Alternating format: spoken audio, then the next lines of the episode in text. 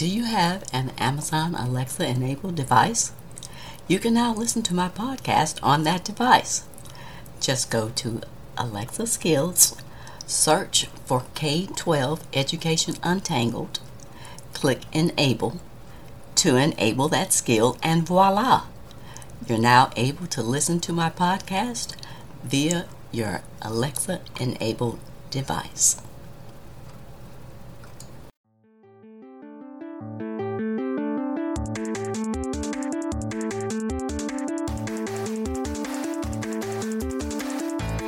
Welcome to another episode of K twelve Education Untangled.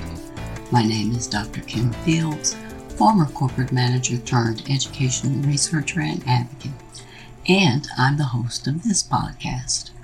I got into a space after dealing with some frustrating interactions with school educators and administrators, as well as the micro-discriminations that I faced while raising my two kids who were in the public school system. I really wanted to understand how teachers were trained and what the research provided about the challenges of the public education system. If you're looking to find out more about current topics in education that could affect you or your children, then you're in the right place. In today's episode, I will be discussing the benefits and downsides of school choice, especially the implications for students of color and their families. Some people believe that school choice provided a great opportunity for all students to get the best education that they could in the best environments. But is this true? Let's dive into this to explore what the research revealed. School choice policies have been noted throughout the history of American education. Prior to the Civil Rights Act of nineteen sixty-four, some school districts implemented so-called freedom of choice and tuition voucher programs, specifically to assure that schools remained racially segregated. When desegregation entered into the picture, school choice programs, including magnet schools and voluntary transfer plans, were created to do the exact opposite, namely, to promote racial integration and more diverse schools. More recently, school choice involves programs like vouchers and education savings accounts.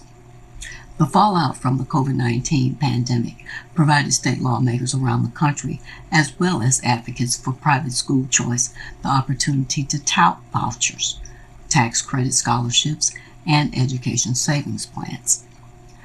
These closures and difficulties with online learning from the pandemic left children in educational peril and made school choice programs more appealing. The advocates suggested that allowing more families to choose which schools were best for their child would help accelerate educational covering. National groups that promote private school choice pointed to parents' frustration with districts shifting plans for in-person and hybrid learning during the twenty twenty to twenty twenty-one school year, although groups that oppose voucher and tax credit scholarship programs said that linking school choice to the effects of the pandemic is just a red herring. Other factors such as inadequate staffing, outdated buildings, and poor ventilation systems were more realistic hurdles to in-person learning. Vouchers provide families with state scholarships to send children to private schools. Through tax credit scholarships, states provide private donors credits, typically dollar for dollar, in exchange for contributions to private scholarship funds. Education savings accounts allow families to spend those funds more broadly, paying for things like tutoring services and home school materials in addition to private school tuition. While states have typically targeted vouchers and other private school scholarships at smaller populations, like students with disabilities and students from low-income households, more states adopted broad programs in twenty twenty-one or expanded eligibility for those already in place. For example, West Virginia created the most expansive education savings account program in the country making most of the state's students eligible for the HOPE Scholarship Program, which provides up to four thousand six hundred dollars in state funds per student. Some states, like Florida and South Dakota, removed requirements that students had to have previously attended public school in order to qualify for a voucher or a scholarship.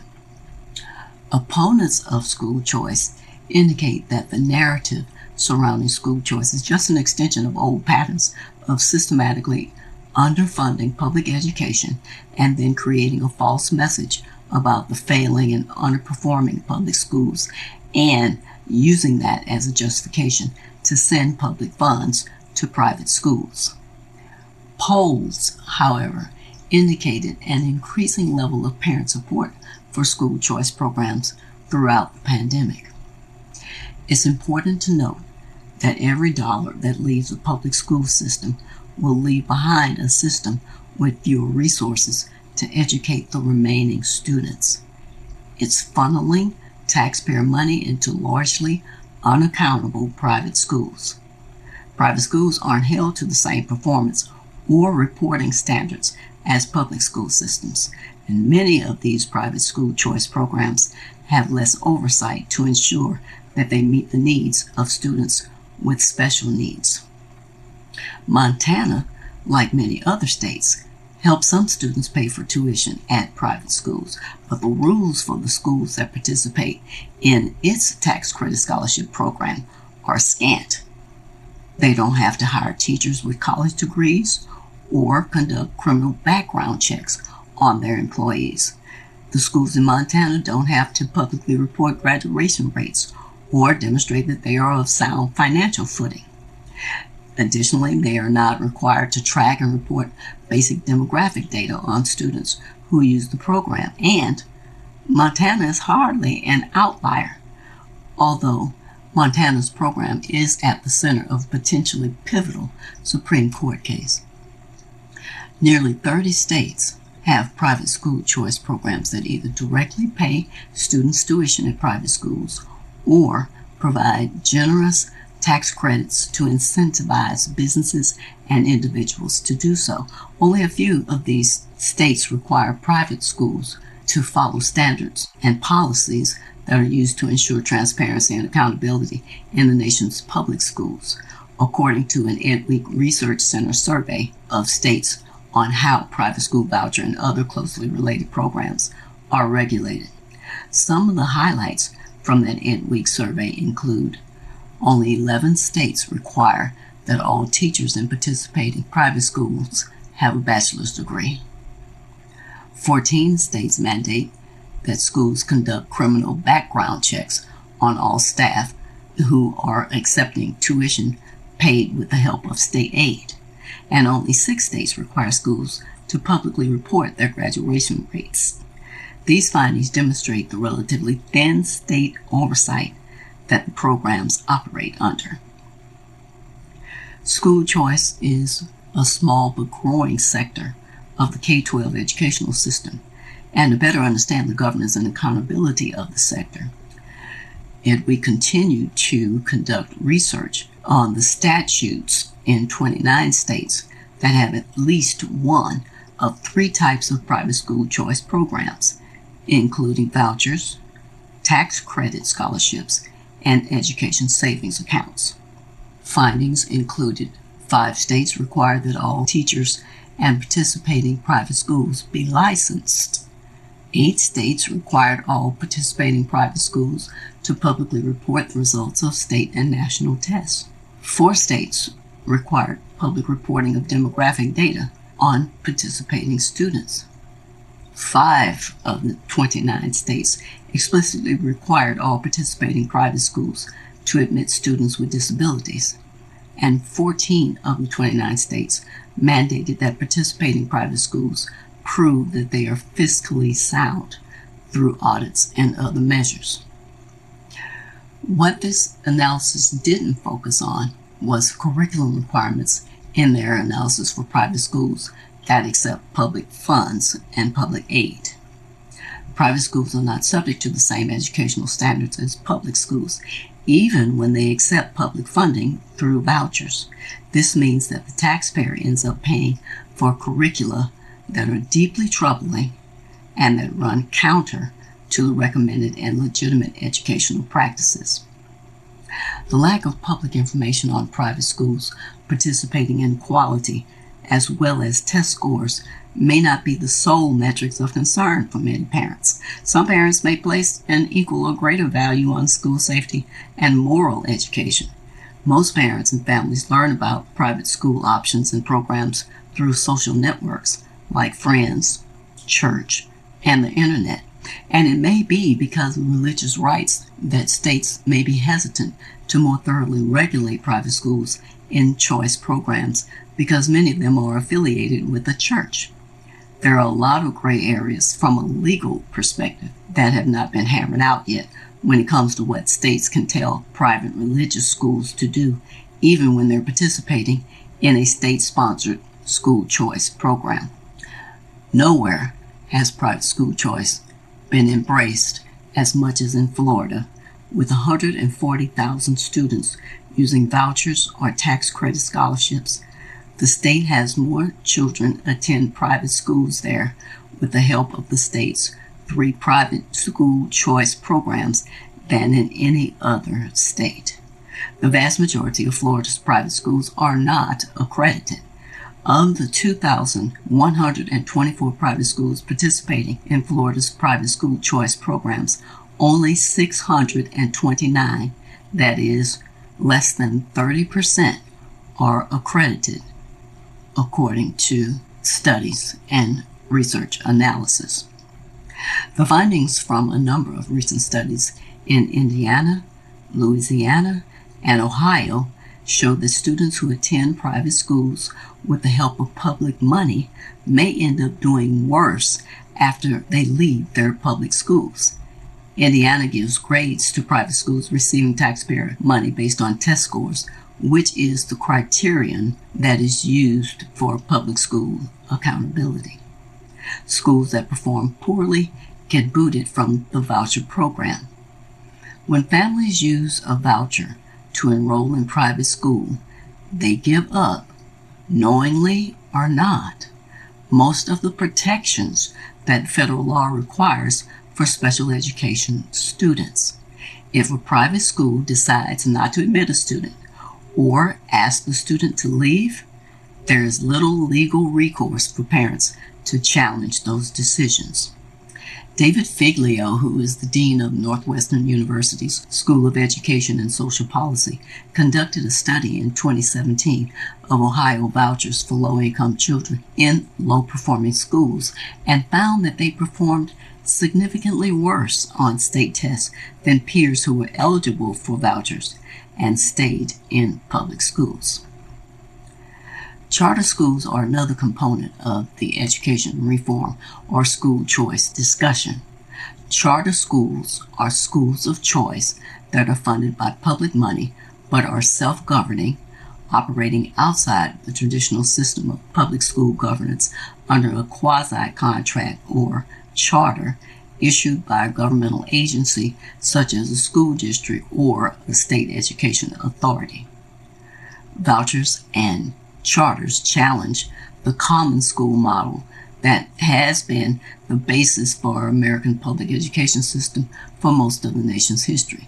Opponents of school choice and charter schools fear that privatizing the governance and operation of schools will undermine their public purposes, whereas supporters believe that autonomously operated voucher and school charters can serve the public purposes of the education system, even though they are not owned and operated by the government. A growing body of research on school choice has shown that when school choice policies are not designed to racially or socioeconomically integrate schools, they generally manage to do the opposite, creating greater stratification and separation of students by race and ethnicity across schools and programs. The newer school choice policies are not designed to specifically address issues of racial segregation. Interestingly, a growing body of research has documented a strong positive correlation between increasing racial and ethnic segregation in public schools and the growth in the current popular market-based school choice policies, which do not explicitly promote racial integration. In a society with an increasingly diverse school-age population, which is now only fifty-four percent white non-Hispanic, a pattern of school choice racial segregation occurs, even when a growing number of parents say they want their children to attend racially diverse schools. The number of students participating in these market-based school choice plans like vouchers and charter schools is growing, with roughly more than two million children enrolled in these programs. If you're evaluating school choice options for your child, consider the following: the quality of the teachers, the transparency of the metrics of school success, whether free transportation is available to and from far-reaching, racially isolated neighborhoods, and the fiscal accountability of the school. Ultimately, the final decision rests with you and your family as to what's best for the academic achievement of your child. Here are this episode's takeaways. School choice policies may be successful in creating diverse and high-quality public schools and a more balanced and equal educational system. Attending racially and socioeconomically diverse schools benefits all students, including white students, and tends to result in higher academic achievement and attainment, and foster other short and long-term social benefits. Private schools are not subject to the same educational standards as public schools, even when they accept public funding through vouchers. This means that the taxpayer ends up paying for curricula that are deeply troubling and that run counter to recommended and legitimate educational practices. It's important to note that every dollar that leaves the public school system will leave behind a system with few resources to educate the remaining students. It's like funneling taxpayer money into largely unaccountable private schools. And private schools aren't held to the same performance or reporting standards as public school systems. Many of these private school choice programs have less oversight to ensure that they meet the needs of students with special needs. Worth considering is the fact that there are standards in place and governing oversights for schools in the public school system. Quality education can be obtained with quality staff, active parental and community involvement, and equitable curriculum. One of the invaluable experiences that children gain while being in the public school system is not all about the learning that goes on in the classroom. It is about the social learning that occurs outside of the classroom. If this is the type of subject matter and discussion that resonates with you, please subscribe to my podcast on whatever service you're listening to this. Also, I'd love to hear from you, so please leave me a comment or a review. And share this episode with anyone that you think would find it valuable. Be sure to tell your friends, family, and community about my podcast. Thanks for listening today. I hope you'll come back for more K twelve educational discussions with even more exciting topics to untangle. By the way, if you have a burning question about a current issue or a specific topic that you'd like for me to explore and discuss, shoot me a quick email at kim at liberation through education dot com to let me know what your question is. And be sure to stay tuned for the next episode, in which I'll be discussing why our children seem to be suspended much more than other children. Until next time, aim to learn something new every day.